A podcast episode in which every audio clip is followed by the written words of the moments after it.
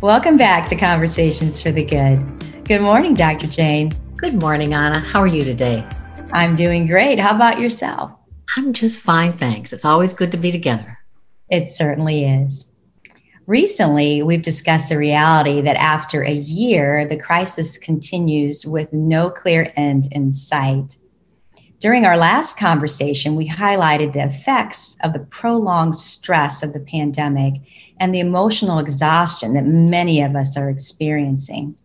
It also occurs to me that this would have to affect our sense of purpose and meaning. Can we start today's discussion with the definition of each of these concepts? Sure, Anna. You know, one simple differentiation is to think of meaning as a significance that we give to life, the importance we give to life. And then the purpose is the intention, or it can be the aim or the goal to carry out that significance or that importance. So it, it's, it's how we live.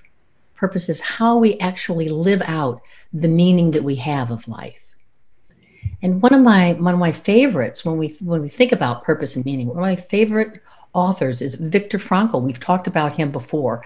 He was a, a survivor of the concentration camps in Germany, Nazi concentration camps.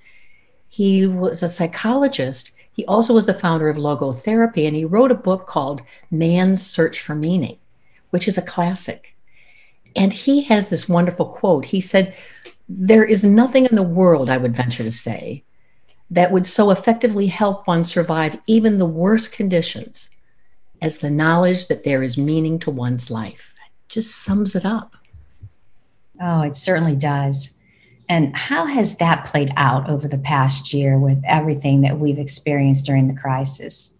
Well, Anna, think about it. We've been in this protracted situation, you know, and we're all experiencing really a collective grief, you know, the loss of loved ones, jobs, rites of passage, money, social contact. Really, the normalcy and the life that we knew is really not what we're living currently, you know, and grief often leaves us with a feeling of emptiness and a loss of meaning of life. It's hard to make sense of all that's happened, and, and there's much uncertainty about the future. So loss often um, of meaning accompanies this kind of grief process. You know, the loss of meaning may show up as, oh, like the inability to make sense of, of what's happening, that kind of that triggering event. In our case, it's the pandemic, you know, so there's asking that question, why, why, why? And then there are very often the loss of goals and personal direction, and maybe even a real deep sense of, of loss of the worth and value of life. So our meaning of life is altered. And sometimes we experience what's known as shattered assumptions. And this is a real sense of disillusionment. Disillusion, maybe that the world is a safe place, that we can live a meaningful, worthwhile life. Uh, this kind of shattered assumptions is often accompanied or follows traumatic events. This sounds like a major alteration in how we experience life. Let's talk about the impact of losing sight of meaning of life. Sure, Anna. You know, I, I read a recent survey that reported that about forty-five percent of Americans who actually answered this particular questionnaire felt that the COVID crisis negatively affected their mental and emotional well-being. Yet only about thirty-five of the folks who answered the questionnaire had a clear sense of what their meaning and purpose was in life. And then to throw another piece in, about forty percent reported really feeling very neutral about purpose and meaning. You know, they didn't really much care one way or another, nor did they necessarily hold a particular purpose and meaning in their own life. And yet the impact of having a sense of purpose and meaning is positively linked to just about every aspect of life. Positive health outcomes, restorative sleep, uh, healthy social functioning, uh, things like positive um, psychological experiences, even economic prosperity is tied into purpose and meaning. So when we have this link in our lives, life is better. We tend to deal better with everyday demands and challenges. And as individuals, we tend to, to really gain the psychological benefit by understanding what our life is about and how we fit into the world. You know, really making sense of why we're here. It sounds like our entire lives are involved. Well, yes. And, and this affects our, our sense of well-being, and it's really fundamental to our sense of fulfillment. So it provides um, these, these positive aspects actually uh, provide a powerful piece to our lives.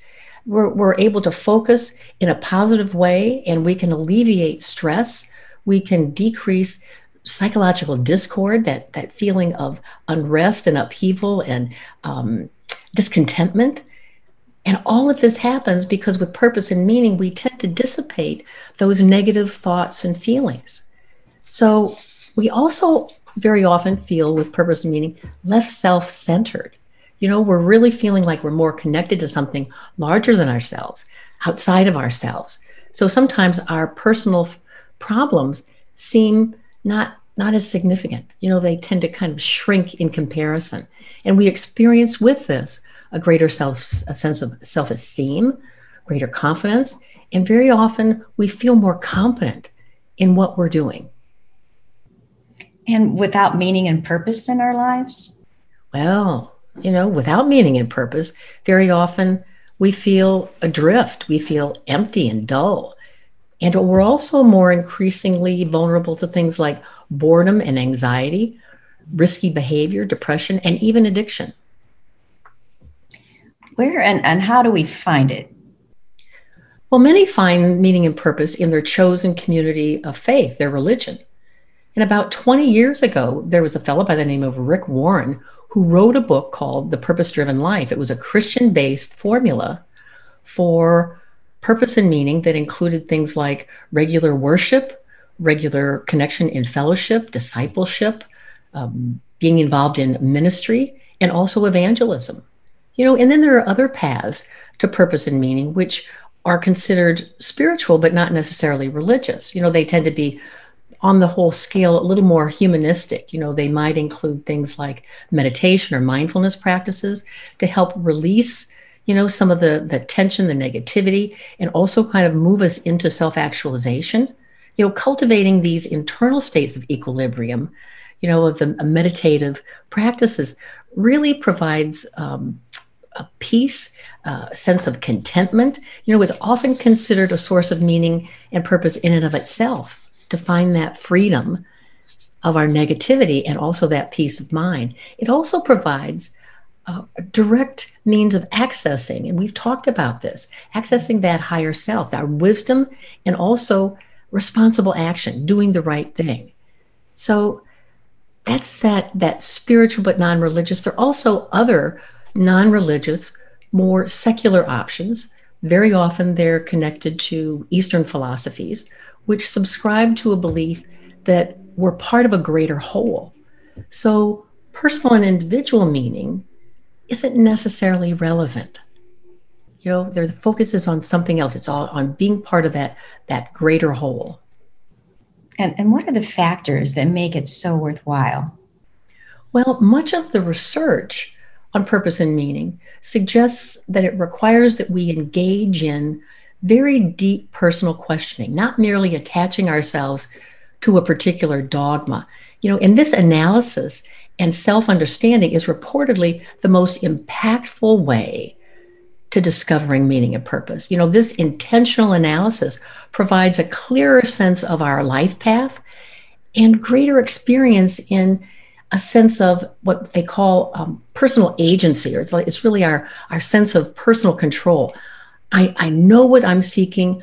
I know I need to go in a certain direction. I know how to go about it, or I'm going to find out how to go about it. And the studies indicate that the conclusions reached by these kinds of deep self-reflection and analysis seem to be the best and most satisfying form of, of searching rather than conforming to a particular group or a social norm. The glitch is that in the United States, apparently, there are few options outside of explicitly religious channels for this deep reflection and to create this kind of quality of life intentionally.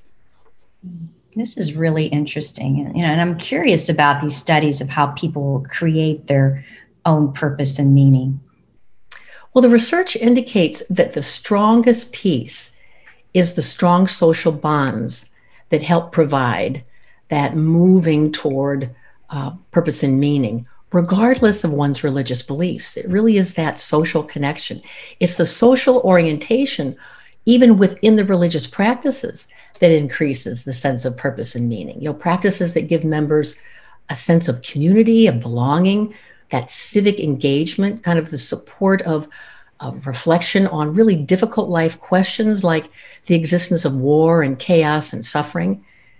But across the board, it's the social affiliation and the social belonging that tend to be the key elements to open and to deepen into the sense of purpose and meaning. So how does the individual start that process of self-reflection? Well, we can begin just by beginning to discover our values and also our passions. You know, the likes, preferences, dislikes, really looking at our lifestyle choices, also our competencies and our habits. It really revolves around some of the questions that we've asked prior on it. It's like, who am I and, and how do I live? And then there's also really reflecting on our future, you know, looking first at currently where are we? You know, where am I socially, occupationally? What's important to me? Am I living from those priorities, from those beliefs of what is most important? You know, what is my ideal? And then also self-reflection can take the, the um, activity of goal setting, you know, writing goals. Sometimes we think that you write a goal and then it's done. Well, no, it's about continuing to write goals, continuing to look at what do I want? What lengths am I willing to go to to get it? What, what are the obstacles? You know, it's really a process of self-discovery, you know, and then there's also that, am I ready to make a commitment? Am I willing to make the commitment to myself, to others, maybe my family, friends, coworkers, and then moving into a daily affirmation that supports this kind of commitment. Doctor Jane, what if we're just not sh- sure where we stand or where we want to stand? Well, you know, Anna, this is this is not so unusual. You know, sometimes we just haven't taken the time to explore this arena. You know, and and quite frankly, there are a variety of types of purpose or categories of purpose. You know, for some, the purpose is survival. You know, it's like, we have all we can do just to make ends meet, do the basic needs, food, shelter, et cetera, no extras. There's nothing wrong with that. That really indicates where a person is in that particular phase of their life. And then there are also people who gather around the purpose of personal accumulation, you know, uh, accumulation of wealth, status, success. This really revolves usually around competition, power and status, and certainly the consumer ethos of our culture. And then for others, the, the purpose has a more altruistic tone or an idealistic tone, looking at really finding a dedication to helping others, helping others improve their situation or improve society or fight oppression, or maybe it's to protect the environment, you know, but it's usually alleviate suffering in some way. And then yeah. also people are, are kind of grounded in their own spiritual growth and development, you know, self-exploration. Maybe it's creativity for some, developing skills, um, meditating, spiritual or religious paths. You know, that's a type of purpose. Mm-hmm. And then for some, there's the, the purpose kind of goes, it's really beyond purpose. They call it trans-purposive. And it often arises out of altruism, but it focuses on one's awakening state and really focusing on how one can move into that transformative state of awakening and also maybe taking in some mysticism. And then also it can be about our own personal growth, our personal evolution, you know, dedicated to being the best we can be, becoming the best person, our highest self, as you and I have talked. Yes. Well, what is the first step if we want to start? Well, I always suggest that we start by exploring our values. You know, these are the chosen qualities of how we live. It's it's how we are being and doing in the world. So they're different from goals. Values are, are different from goals. Goals tend to be more finite. Uh, once they're achieved, we kind of move on, we make a different goal. But values endure. They tend to be the guides to living. we can't really achieve a value. We can only manifest it through acting in accordance with it. So values tend to direct and they focus, they're kind of the guideposts, and they also provide the vitality needed to access our meaning and purpose, and or really also help us sustain the motivation to stay with it. So values, these values align with who we are and how we want to dedicate our lives for our deepest fulfillment. So they can be, you know, a collection of values. They can be, you know, really focused on one or another, but in general, they can be things like um, our value of family and relationships. That includes friends, maybe how we parent, you know, our work ethic, what we think about education, you know, how we have fun. It can be about our spirituality or our religious beliefs.